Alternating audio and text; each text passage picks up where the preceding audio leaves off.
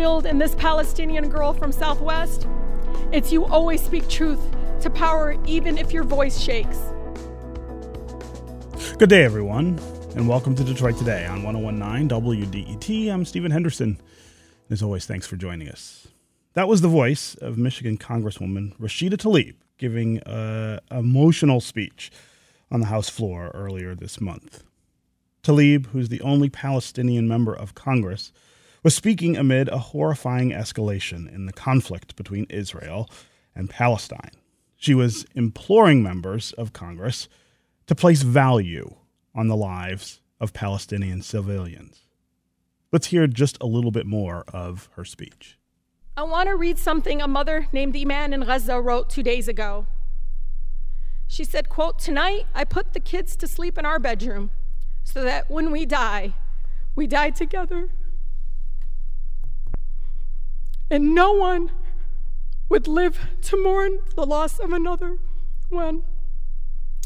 The statement broke me a little more because of my country's policies and funding will deny this mother's right to see children live, her own children live without fear, and to grow old without painful trauma and violence. Now, Tlaib has family in the West Bank, something that she has talked about a lot in recent days. Uh, she also had a chance to speak directly with President Joe Biden last week during his visit to Michigan, and she pressed him on his administration's continued support for Israel. Now, since then, Israel and Hamas have agreed to a ceasefire, which, at least for now, ends this latest wave of violence.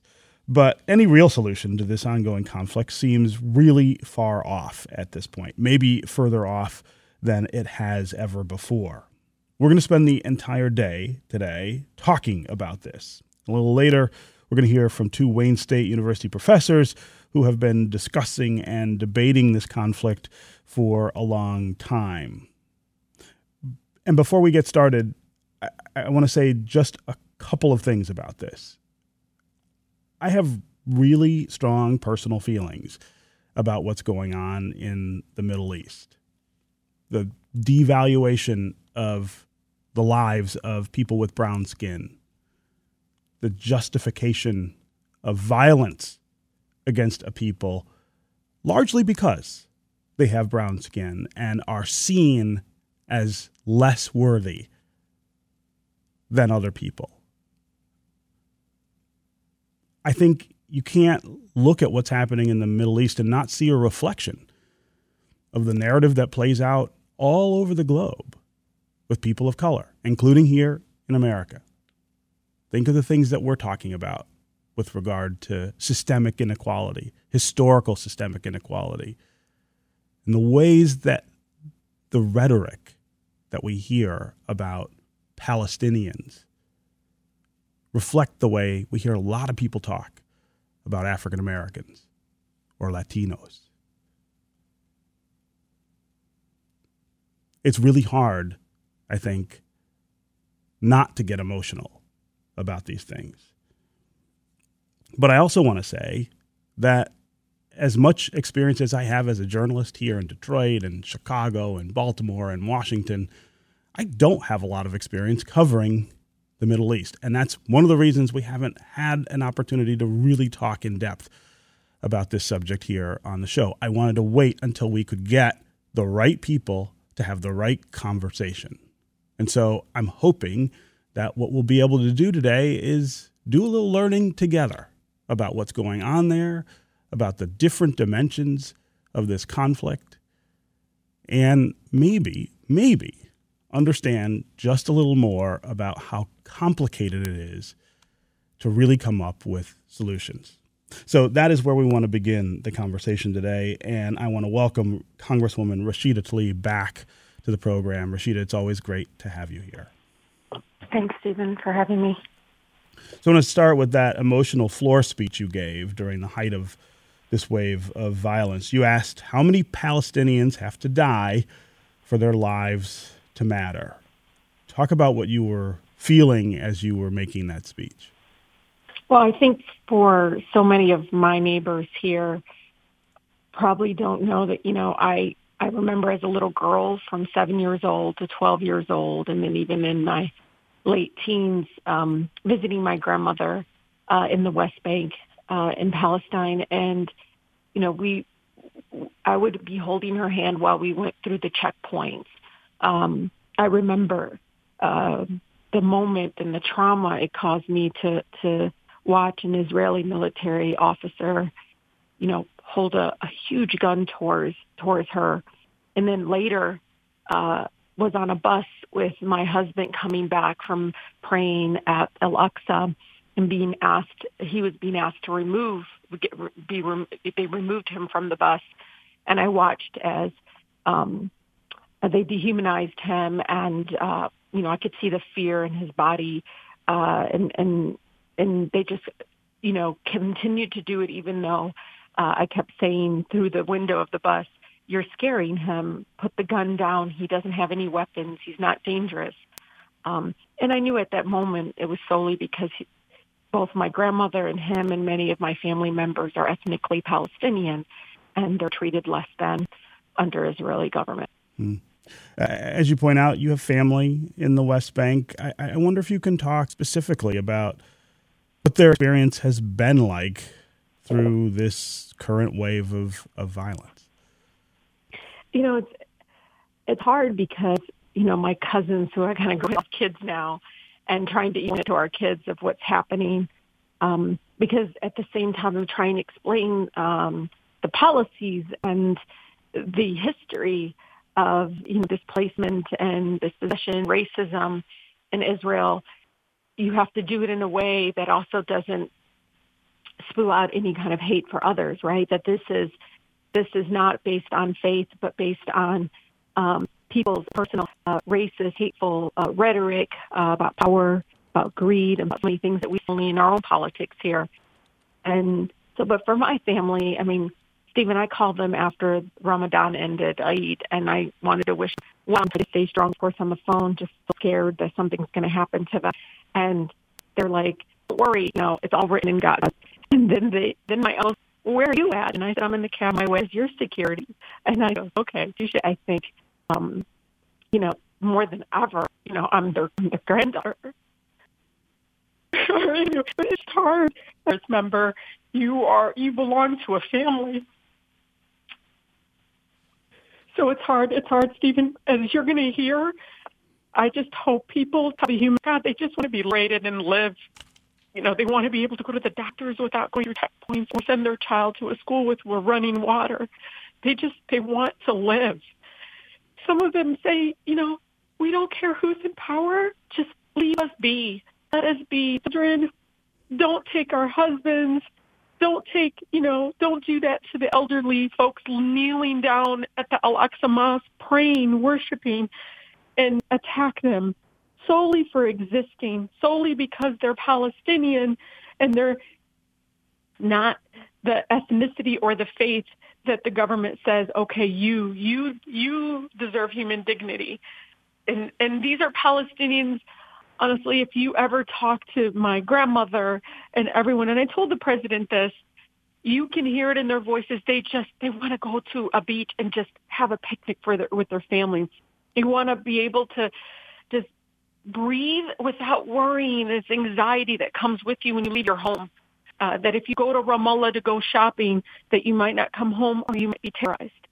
That is their apartheid Israel.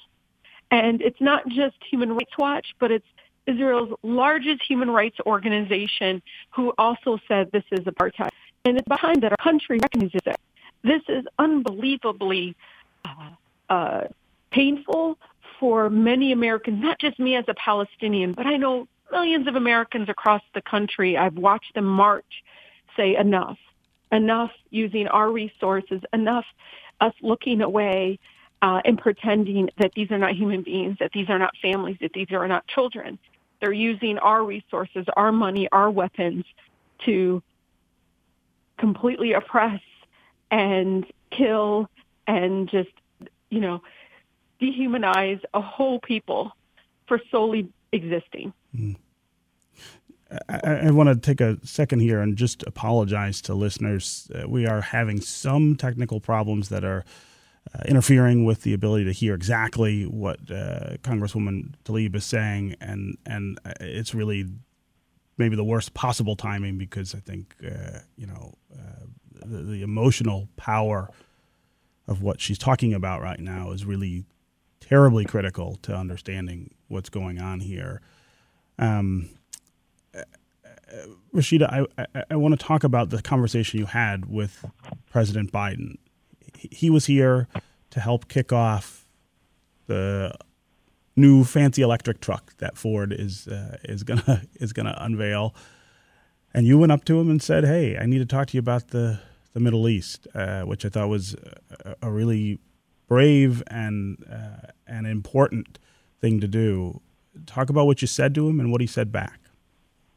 You know, I think it's it's important to know.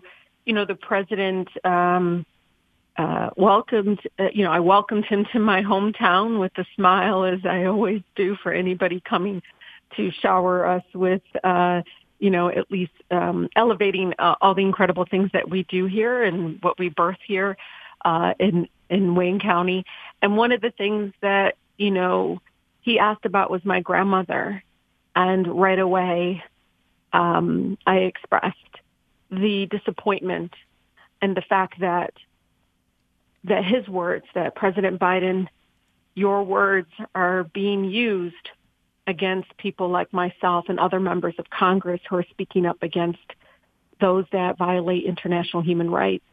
People are hiding behind your words when they say enough with the killing in Gaza, enough with the attacking of Palestinians in Jerusalem, enough with forcing them out of their homes, enough with detaining children they use the words of our president uh, against us that are saying enough and want to hold this country accountable and its leaders accountable to their illegal actions, to their inhumane actions.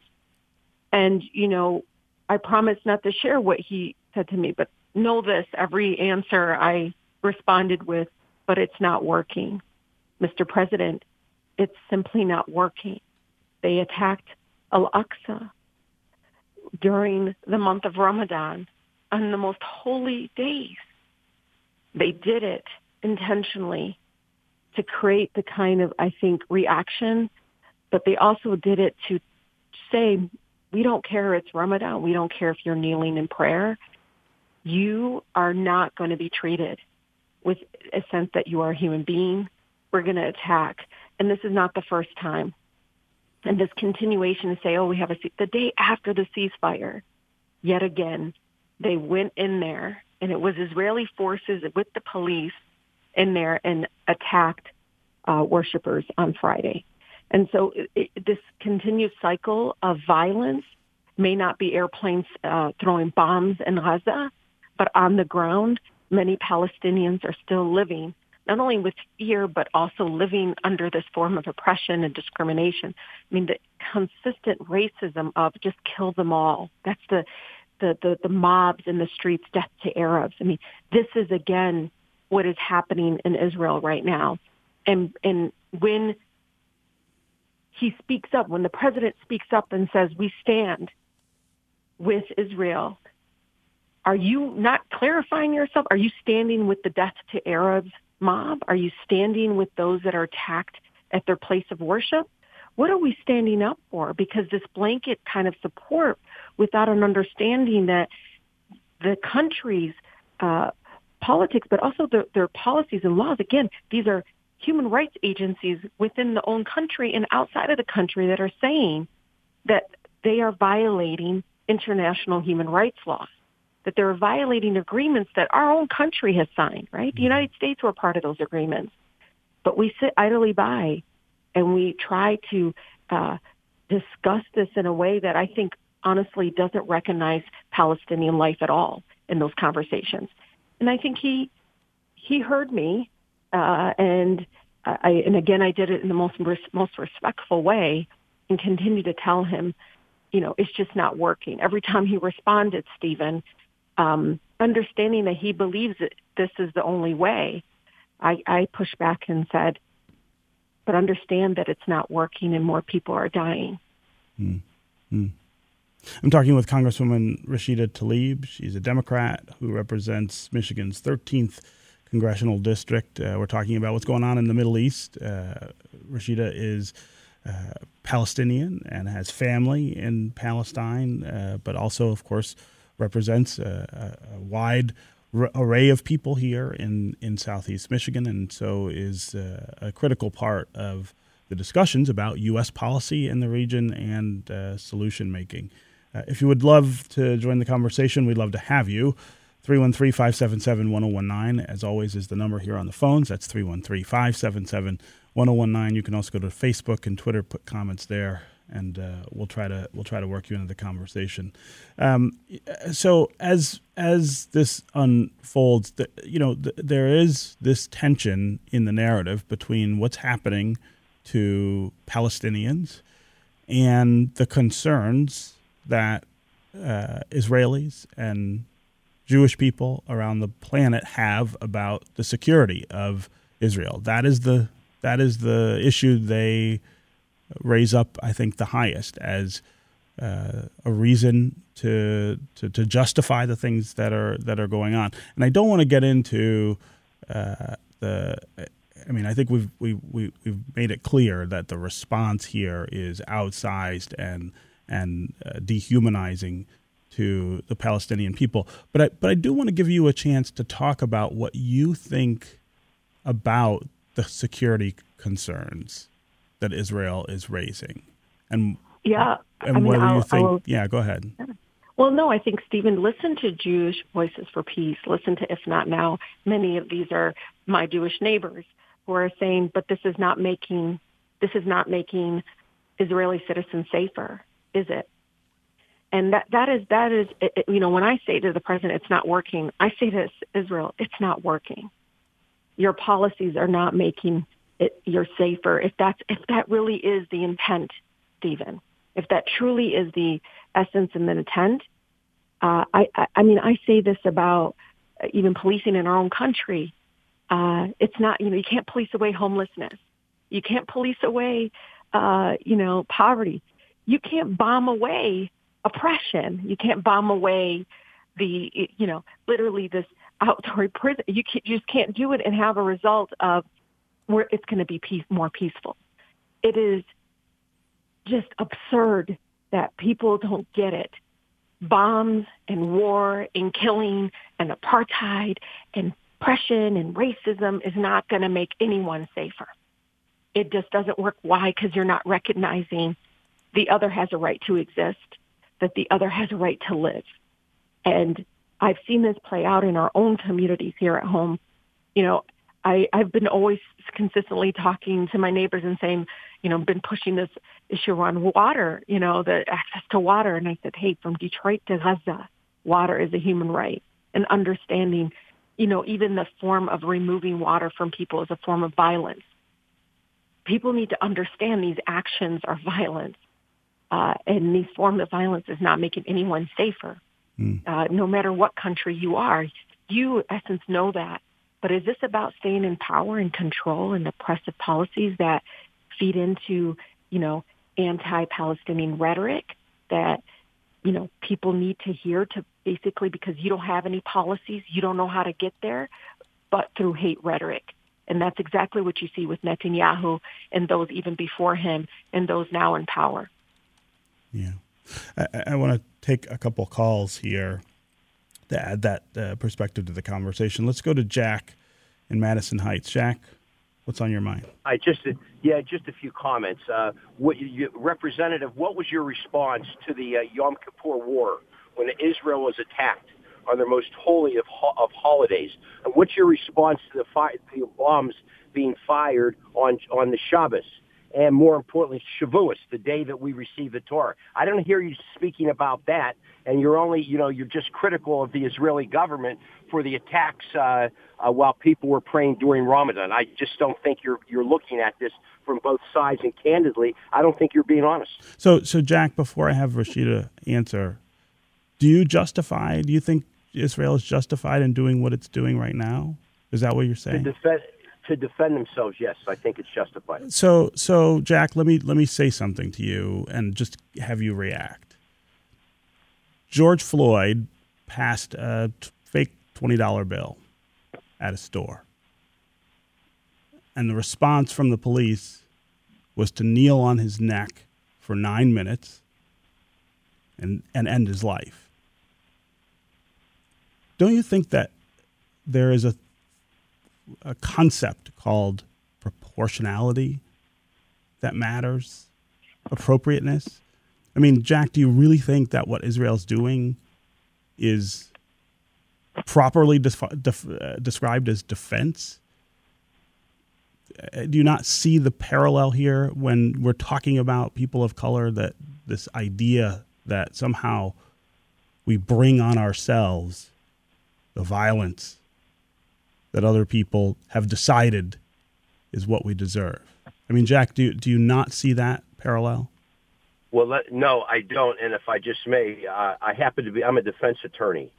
And, um, and, you know, I have, I've had, you know, so I've had a somewhat, I've had some conflict of my personal view and, and what happened. But in reality is in terms of the George Floyd, you know, I, my feeling is that any person of color that's stopped by the police has a right I mean, if I was in that position, I, I, I don't know what I would do, but I'll tell you, I don't know that I would stay for the cops to come and interrogate me, to brutalize me, as the case may be. But I don't think that it's a fair comparison to what is to compare what happened to George Floyd. Uh, may he rest in peace. Uh, with uh, what's happening in, in the Middle East right now, okay. I don't think that's a, a okay. good comparison at all. Okay, Jack. I mean, I I just got to say I disagree, and I think that's a blindness that is dangerous and baked in the white supremacy that defines our culture. I'm sorry, but not seeing that is a willful act and a willful support of the status quo.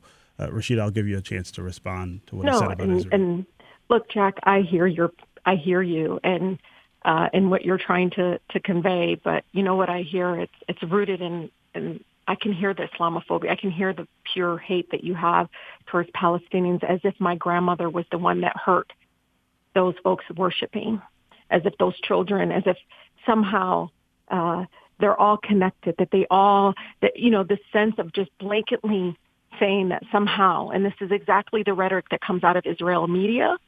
Uh, I've heard it from Israeli, uh, you know, government elected officials that somehow the Palestinians uh, are inherently violent, that they're savages, that they don't know how to, they're not civil.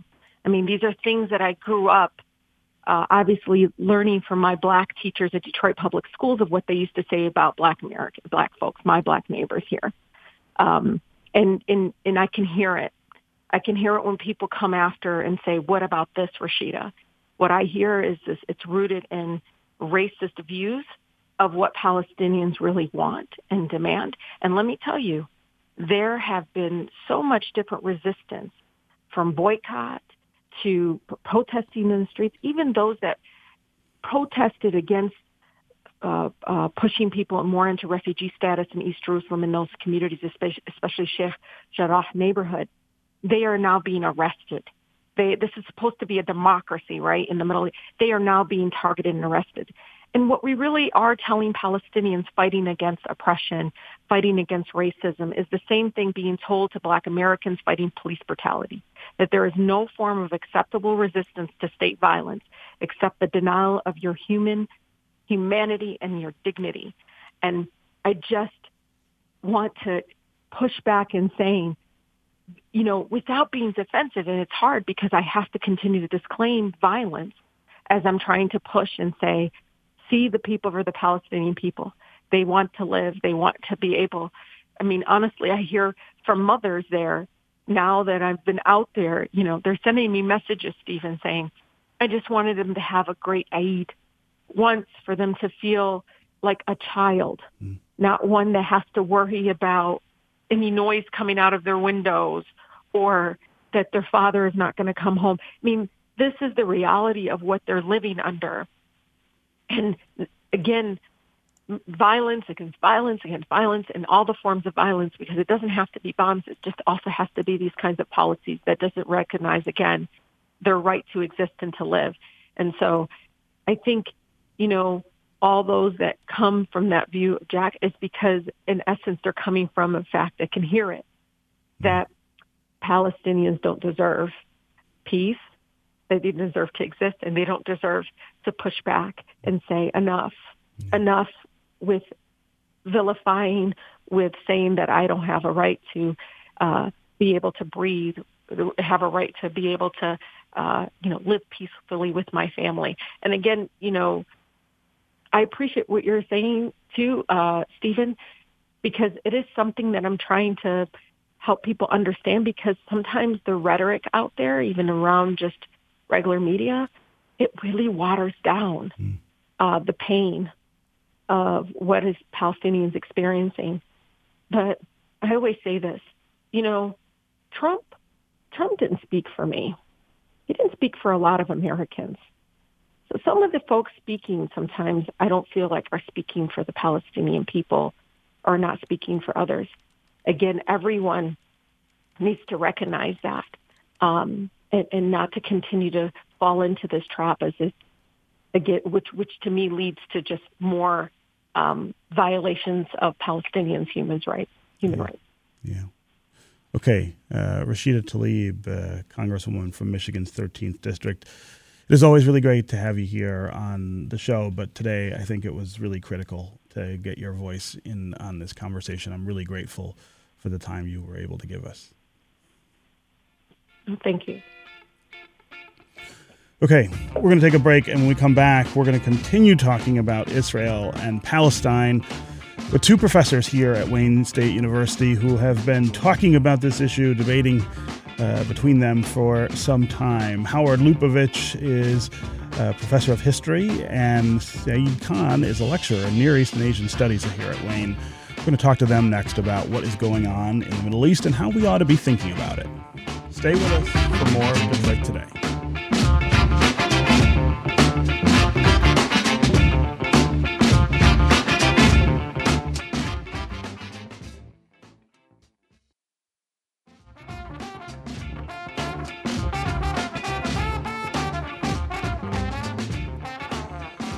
You're listening to Detroit Today on 1019 WDET. I'm Stephen Henderson, and as always, I'm glad you've joined us. We're talking about what's going on in the Middle East uh, this hour, and we just heard from Congresswoman Rashida Tlaib, who is, of course, part of uh, the policymaking in Washington around this issue, but also as somebody who is Palestinian and has family in the region, had a very personal take on all of that. We want to switch the conversation just a little bit here and talk a little more about policy and history uh, in the region. Howard Lupovitch is Associate Professor of History and Director of the Cohn Haddow Center for Judaic Studies at Wayne State University. Howard, welcome back to Detroit Today. Thank you. Good morning, Stephen. Thank you for having me back. And uh, Saeed Khan is a senior lecturer of Near East and Asian Studies at Wayne State University. Saeed, welcome back to Detroit Today. Yep. Thank uh, you, Stephen. Yes, great. Okay, uh, Howard, I actually want to start with you, uh, and I want to have you talk uh, about the this conflict from the the perspective of Israel, from the perspective of Jewish people, um, and and how you see what's happened in the last week, um, and and how you think it fits into the the long narrative of this conflict uh, in the Middle East. Uh, we just heard Congresswoman Tlaib talk about the dehumanization that Arabs uh, feel and are, are affected by. Uh, I, I want to get the other perspective in here um, uh, from, from, from, from, from your chair. Okay, well, thank you. Well, I mean, the, the, real the real question is where to start. I mean, there's the long conflict, and there's the more recent conflict, and there's the even more more recent conflict. I think from an Israeli perspective, uh, the the place to start is the, the, well, most Israelis, I would say, in fact, a, a recent survey showed that 70% of Israelis favor the creation of a Palestinian state, at least as of a year or two ago. But a, uh, another another survey also showed that 70% of Israelis are afraid or believe that if there is a Palestinian state next to Israel, it poses an existential threat to the survival of the state of Israel. So you have those two, let's say those two beliefs, those two opinions side by side among Israelis. And I think the way to sort of get through that impasse between those two points of view is the first thing we have to do is to differentiate between the policies of the current Israeli government and how most Israelis view this conflict and how most Israelis view Palestinians. Because eh, not unlike what Congresswoman uh, Tlaib said, most Israelis they want peace and stability and they want to be able to live lives and raise their children uh, and you know they, they, they have the memory of times when it was more when it was easier to do that in Israel, but also have the memory, even the pretty recent memory of when it was dangerous to do that. Let's, let's remember it's it's less than 20 years ago where there was a rash of suicide bombers. That that, that really was what upended the Oslo peace accords, one of the factors.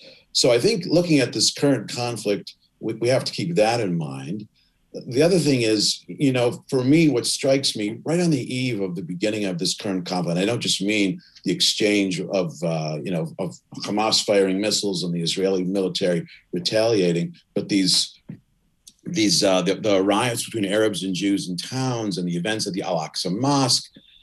I mean, right right before all this started, the, the state of Israeli politics was on the cusp of really taking a remarkable step forward. Mm. First of all, moving beyond Benjamin Netanyahu, which to my mind is the first step towards any kind of progress in, uh, in, in, resolving this conflict. But secondly, they were, they were forming a coalition government or trying to form a coalition government that not only didn't include Netanyahu, but also included left wing and right wing parties. And for the first time was going to include an Arab Israeli party as part of the governing coalition. And this really came as in part as a result of cooperation between Arabs and Jews in Israel during COVID. And this current conflict derailed that, and that's very difficult. Mm. One other thing I would say, and this and this goes to what the the, the caller Jack mentioned about the Yom Kippur War of, of 1973. Mm-hmm. It seems like a long time ago, but any Israelis, I, and, and I would go further, American Jews as well, if you're old enough to remember that moment, you know, and I was nine years old in 1973, so I remember it. It was frightening. Uh, it was a moment when it looked like the state of Israel was going to be destroyed. I, I was going to a Jewish school at the time, and there were teachers in my school who left, Israelis, who left in the middle of the semester to go join the army to defend the state. So if you're old enough to remember that moment, then you don't take the existence of the state of Israel or the security of the state of Israel for granted. Now, if you're not old enough to remember that moment, so I would say, especially American Jews who are younger than I am, which means under 50, if you don't remember that, you're less concerned about Israeli security. But there are many Israelis who remember that, who not only fought to defend the state, but have relatives uh, or, or, have, have brothers or parents who fought for the state. So that security issue is a real issue. And so, from an Israeli perspective, this isn't a war or conflict against the Palestinian people per se. This is a conflict against Palestinian violence. And specifically in this case, this is a conflict against Hamas. If, hmm. if we could remove Hamas from the equation, this would resolve more easily. In the same way, if we could move the Israeli right wing extremists who tend to be more violent from this equation, this this conflict would resolve itself very quickly mm. in a way that I think both Israelis and Palestinians could live with. Mm.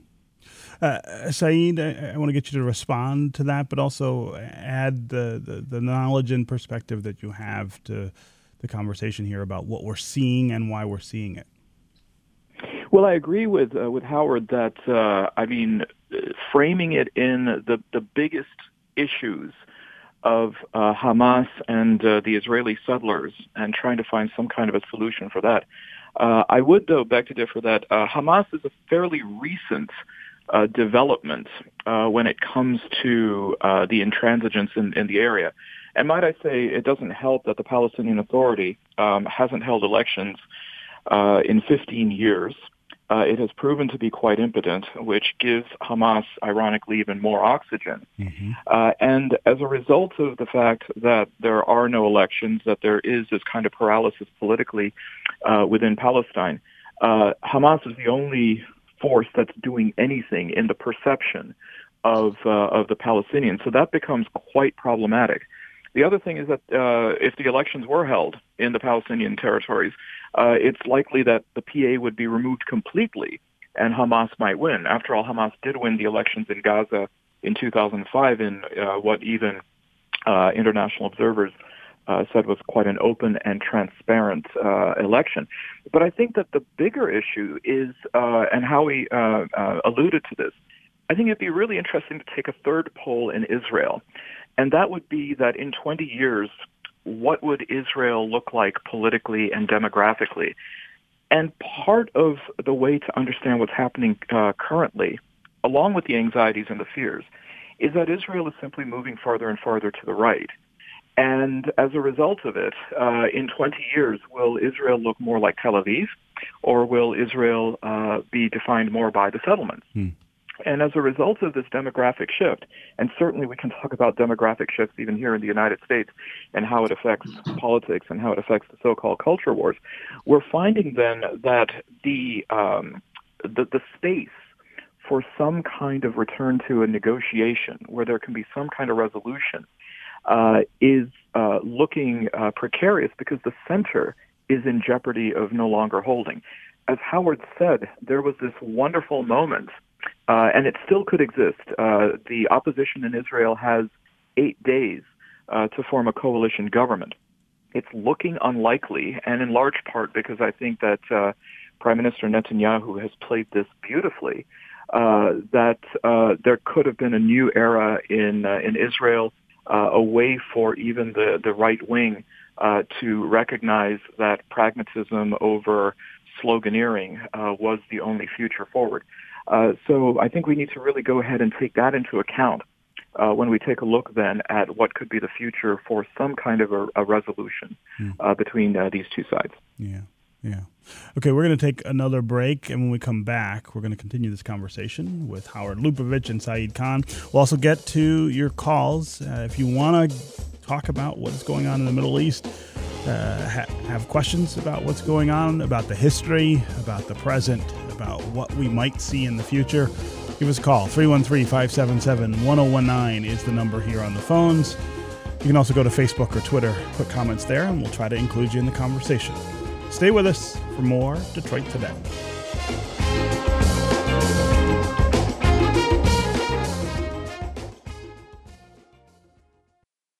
WDET delivers trusted news, inclusive conversations, and cultural experiences that empower the community.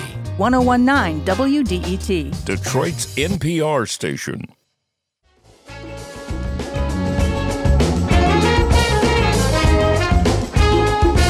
You're listening to Detroit Today on 1019 WDET. I'm Stephen Henderson, and as always, I'm really glad you've joined us. We're talking about the Middle East today, the violence that we have seen recently, the ceasefire, and what is maybe going to happen next. Uh, my guests are Howard Lupovitch, Associate Professor of History and Director of the Cohn Haddow Center for Judaic Studies at Wayne State University. Also with us is Saeed Khan. He's a Senior Lecturer of Near East and Asian Studies at Wayne State University. Uh, we want to hear from you uh, about what you're thinking about what we're seeing on television and reading in the newspapers. 313 577 1019 is the number on the phones. That's 313 577 1019. You can also go to Facebook and Twitter, put comments there, and uh, we'll try to include you. Let's go to Phyllis in Warren. Phyllis, welcome yeah, to the show. Good, Good morning. Hmm. I I'm appreciating your conversation today, and I, my thoughts have been going back as I've been watching the number of books on the Second World War that have been coming out onto the bookshelves.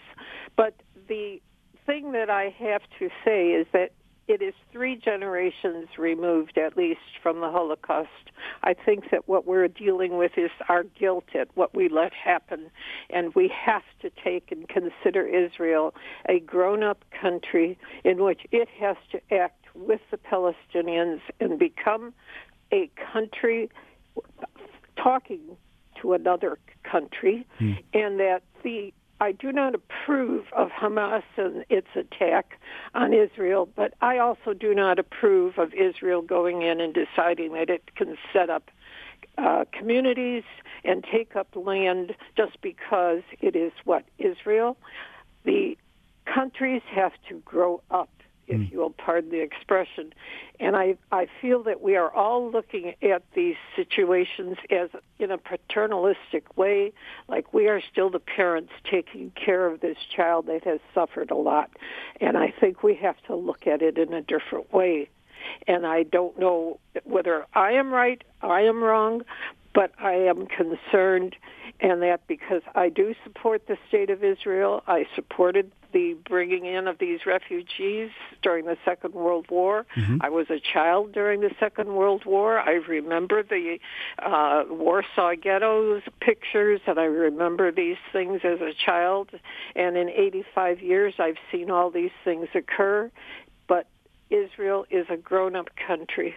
Palestine mm. is a grown-up country. We are a grown-up people. We have to look at the world as it is. Yeah. Get these people together. Phyllis, I, I, I, really appreciate the call and that perspective. Uh, uh, Howard, uh, I wanted to hear you react to that.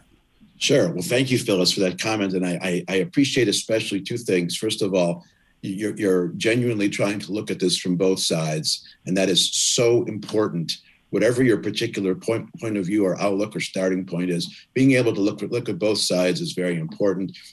But secondly, you're also trying to, on the one hand, be critical of the policies of the state of Israel's government while supporting the state's right to exist, and the ability to do that is also getting a lot more difficult. So I thank you for that, those very important comments. Now, the one thing I would say is that I agree with you. You're, you're right that the Holocaust is several generations ago, 70 years ago or more, or more than that.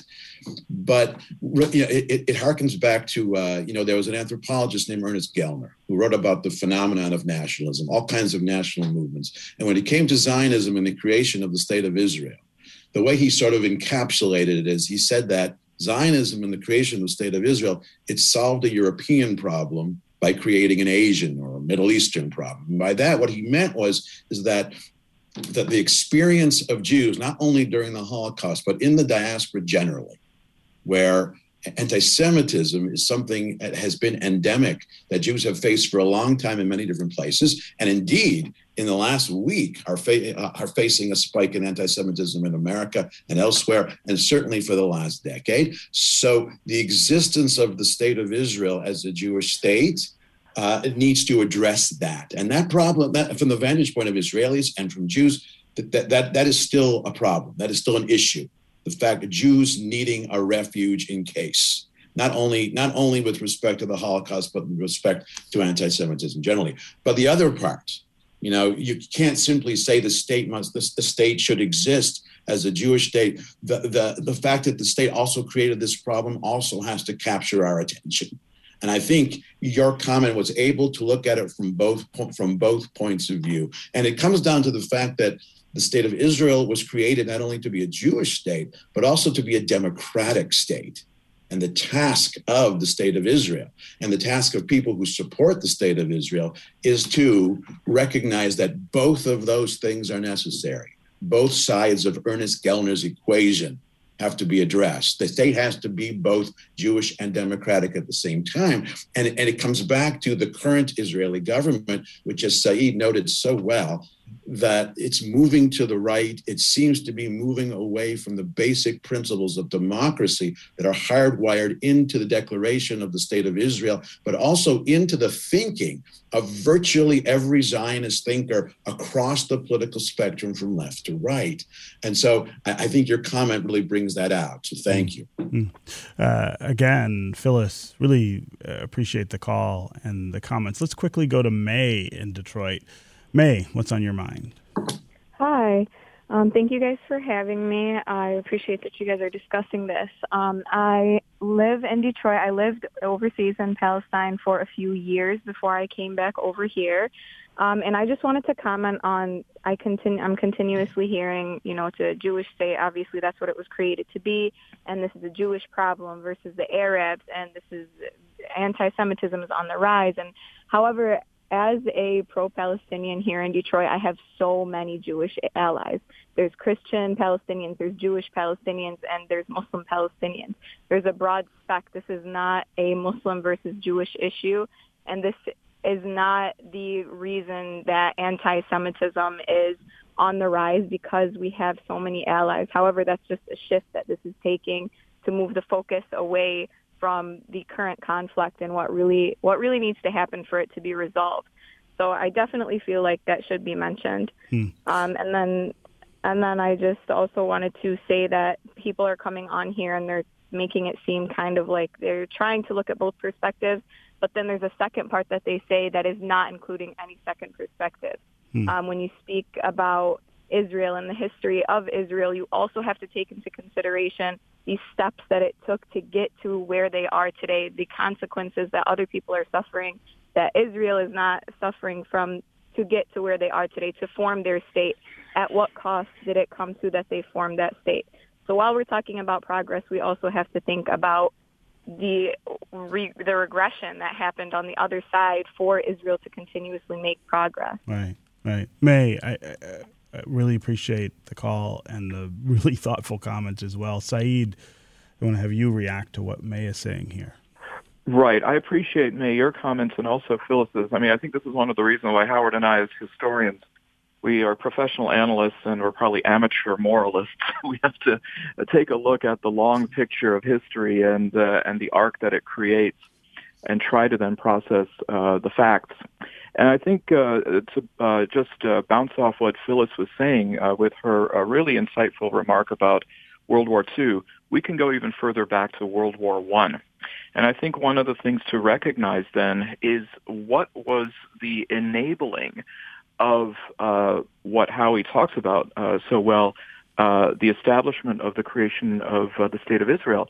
Unfortunately, one of the tragedies for both the Arabs and the Israelis is that uh, this territory was reorganized uh, in order to serve the strategic purposes of other people. Uh, in World War One, the British and the French. And so when we're dealing with already a flawed architecture, uh, we then have to play a lot of catch up. And we have to then recognize that when it comes to bigger uh, parties pushing the chess pieces around the board, uh, that has then created a legacy which has lasted about 100 years. Now, at the same time, I think it's important to recognize that when it comes to who uh, formally recognizes both of these states, uh, 171 countries recognize Palestine, 164 recognize Israel. Uh, some will argue, and I think this is a conceit in the West, but yes, which countries and which countries that matter, which of course reeks of a little bit of chauvinism and even racism. But I think it's important uh, to recognize that as the shift is starting to happen in the 21st century with the rise of Asia, I think we then need to then go ahead and assess what is going to be the centrality not only of the Middle East, uh, but also Israel and Palestine in the imagination of those who were the architects of creating this, Britain, France, and then more recently custodians like the United States. As then the strategic value of the Middle East is going to shift, it's going to have a profound impact on the way that many of these powers look at Israel and Palestine. And unfortunately, Western countries, especially European countries, have a long history of abandoning their toys when they realize that they feel that they're broken. So I think that we then have, uh, at the same time, a predicament, but then also the possibility of an opportunity that a new set of eyes will look at uh, this conflict. And if the West wants to have any kind of relevance and any kind of input in what happens, uh, they could probably do a good job in predicting what's going to happen and having more of a hand in fixing it at this point. Okay. Saeed Khan and Howard Lupovitch, it's always great to have the two of you here with us for these conversations. I'm really, really thankful for you for joining us today. Thank you, Stephen. Mm-hmm. Thanks, Stephen. Okay, that is going to do it for us today. Tomorrow, we're going to have law professor and M- MacArthur Grant awardee Jonathan Rapping to talk about his new book, Gideon's Promise A Public Defender Movement to Transform Criminal Justice. This is 1019 WDET FM, Detroit's NPR station, your connection to news, music, and conversation. We'll talk again tomorrow.